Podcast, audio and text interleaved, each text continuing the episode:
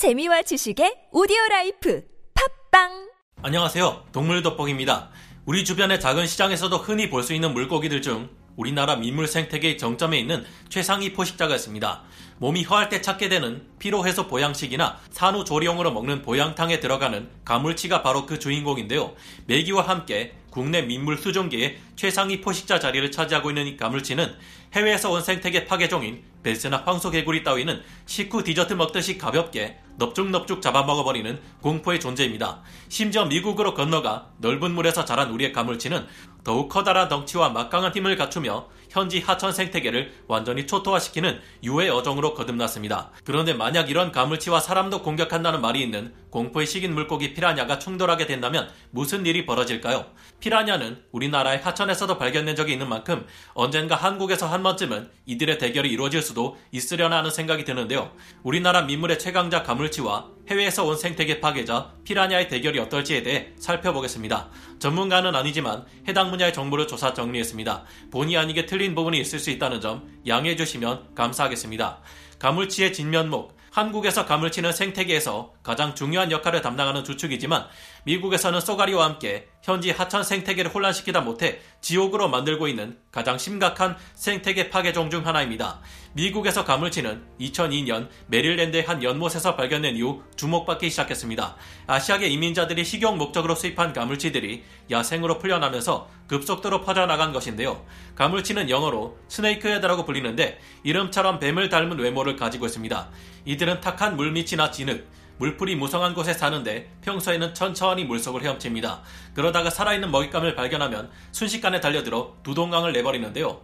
최상위 포식자인 가물치는 웬만한 민물고기들보다 빠르게 움직이며 날카로운 이빨로 치명적인 상처를 입혀 먹잇감을 서서히 죽게 만들 수 있습니다. 큰 덩치 못지않게 성질머리 또한 대단한데 오히려 이 점 때문에 애완용으로 매니아들에게 인기가 많습니다. 한국에 사는 가물치들의 평균적인 개체들은 몸 길이가 50cm에서 70cm 정도지만 종종 1m가 넘는 개체들이 나타나고 있으며 가장 큰 개체는 무려 150cm까지도 나갔다고 하는데요. 가물치에게는 큰입 우럭으로 불리는 베스도 맥을 추지 못하는데 공격성뿐만 아니라 힘과 이빨의 위력 모두에서 베스는 가물치의 상대가 아닙니다. 40cm짜리 베스와 20cm짜리 작은 가물치를 같은 수조에 넣어 놓으면 베스가 여자식 요건 맛있겠는데 하고 건드려봤다가 가물치의 반격에 크게 당하고 혼이 빠지게 도망갔을 정도라고 하는데요. 우리나라에서 배스와 블루길은 한때 하천의 생태계를 파괴하는 주범이었지만 가물치를 비롯한 많은 토종 포식자들의 반격을 받고 그 숫자가 꽤나 많이 줄어든 바 있습니다. 미국으로 건너간 가물치는 이에 대한 복수라도 하듯이 배스와 블루길을 닥치는 대로 잡아먹으며 그 피해를 10배로 갚아주고 있습니다. 가물치는 성체가 되면 자신의 영역 안에서 단독 생활을 하게 되는데 워낙 성질이 불같아서 다른 가물치가 조금만 자기 영역 안으로 들어오면 아주 죽자 살자 덤벼들어 싸우고 잡아먹습니다. 이때 문에 사람이 가물치를 잡다가 다른 가물치에게 공격당해 죽는 일까지 발생한 적이 있는데요. 동남아시아에서는 한 어부가 가물치를 잡기 위해 수중총을 발사해 작살을 명령시켰습니다. 그런데 작살에 맞은 가물치는 죽지 않고 머리 끝까지 화가 나서 오히려 작살이 박힌 채로 어부에게 돌격해버렸다고 하는데요. 이때 가물치에게 박혀있던 작살의 뒷부분이 어부의 얼굴로 향하는 바람에 그만 끔찍한 결과를 초래하고 말았습니다. 가물치의 사냥 방식은 상어의 사냥 방식과 비슷한 점이 있습니다. 한 자리 가만히 있거나 천천히 느리게 헤엄치다가 목표물에게 순식간에 달려들어 한입 베어먹는 방식인데요. 이 공격에 당한 상대방은 당장 죽지는 않지만 큰 출혈을 일으키게 됩니다. 그럼 가물치는 다쳐서 활동이 크게 저하된 먹잇감에 피냄새를 쫓아가 재차 공격해 잡아먹습니다.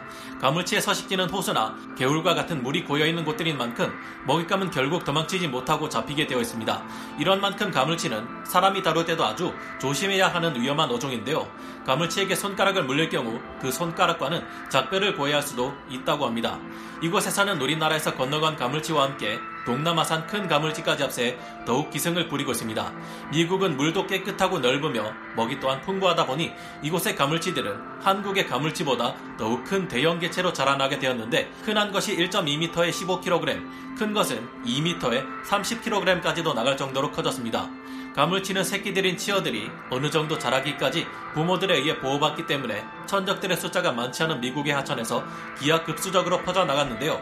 위치 추적 장치를 달아 가물치들의 분포를 확인해 보니 이쪽 강에서 멀리 떨어진 하천이나 다른 강까지 퍼져 이미 손쓰기에는 늦은 상태였습니다. 이렇다 보니 미국 현지에서는 살아있는 가물치를 가지고 있다는 것만으로도 처벌 사유가 될 정도로 강한 단속을 실시 중인데요. 그렇다면 이런 가물치와 식인 물고기로 유명한 피라냐가 만난다면 어떻게 될까요? 피라냐의 살상력, 우리나라의 가물치도 대단한 포식자지만 남미에 서식하는 식인 물고기의 대명사 피라냐의 악명 또한 만만치 않습니다. 실제로 물에 빠진 수상버스의 승객들을 피라냐 떼가 공격해 사망시킨 적도 있으며 아마존 원주민 중에는 물에 빠진 어린 손자가 피라냐 떼에 의해 사라지는 것을 목격한 사람도 있습니다. 피라냐 떼가 득실득실한 곳에 1kg 정도의 고기 덩어리를 넣으면 고작 몇 분 안에 낚싯줄만 남을 정도인데요. 의외로 이들은 편식이 심해서 돼지고기 같은 육류보다는 생선을 더 좋아하며 평소에는 얌전하게 행동하는 이들입니다. 하지만 배가 고프면 바닥에 있는 돌도 물어뜯을 정도로 포악해지며 배고프지 않을 때에 비해 성격도 판이하게 달라집니다. 피라냐는 여러 가지 종류가 있으며 그에 따라 크기나 성격, 습성도 제각각이지만 대부분의 피라냐들이 때를 지어 행동하는 습성을 가지고 있는데요. 그럼 피라냐가 가물치를 만났을 때 어떤 결과가 나왔는지 알아보겠습니다. 미국의 어느 한 수족관에서 피라냐의 먹이로 주기 위해 가물치를 산채로 넣은 적이 있었다고 합니다.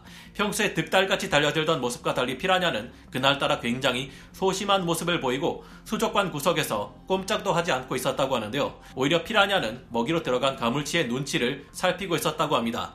피라냐는 겁에 질린 듯 꼼짝도 하지 않았고 10분 정도가 지나자 오히려 가물치 쪽에서 수족관의 바닥을 헤엄치며 돌아다녔다고 하는데요. 가물치의 눈에 피라냐가 들어온 순간 가물치는 바로 피라냐를 덮쳤고 그 순간 피라냐는 두 동강이 나버렸다고 합니다. 먹이로 들어온 가물치가 오히려 집주인인 피라냐를 잡아먹어 버린 것인데요.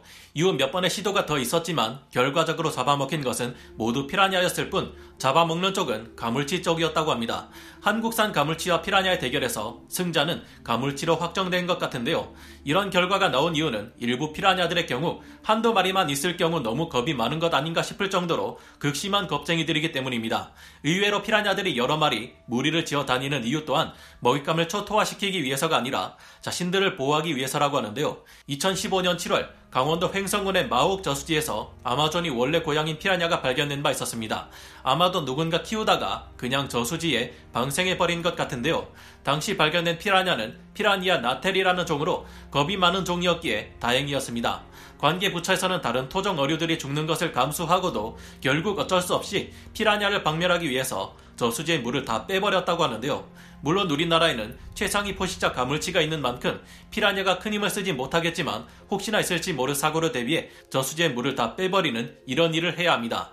그런 만큼 이제는 저수지에 방생되는 피라냐가 없었으면 좋겠네요. 게다가 어떤 종류의 피라냐들은 가물치에게도 위협적인 것들이 있습니다.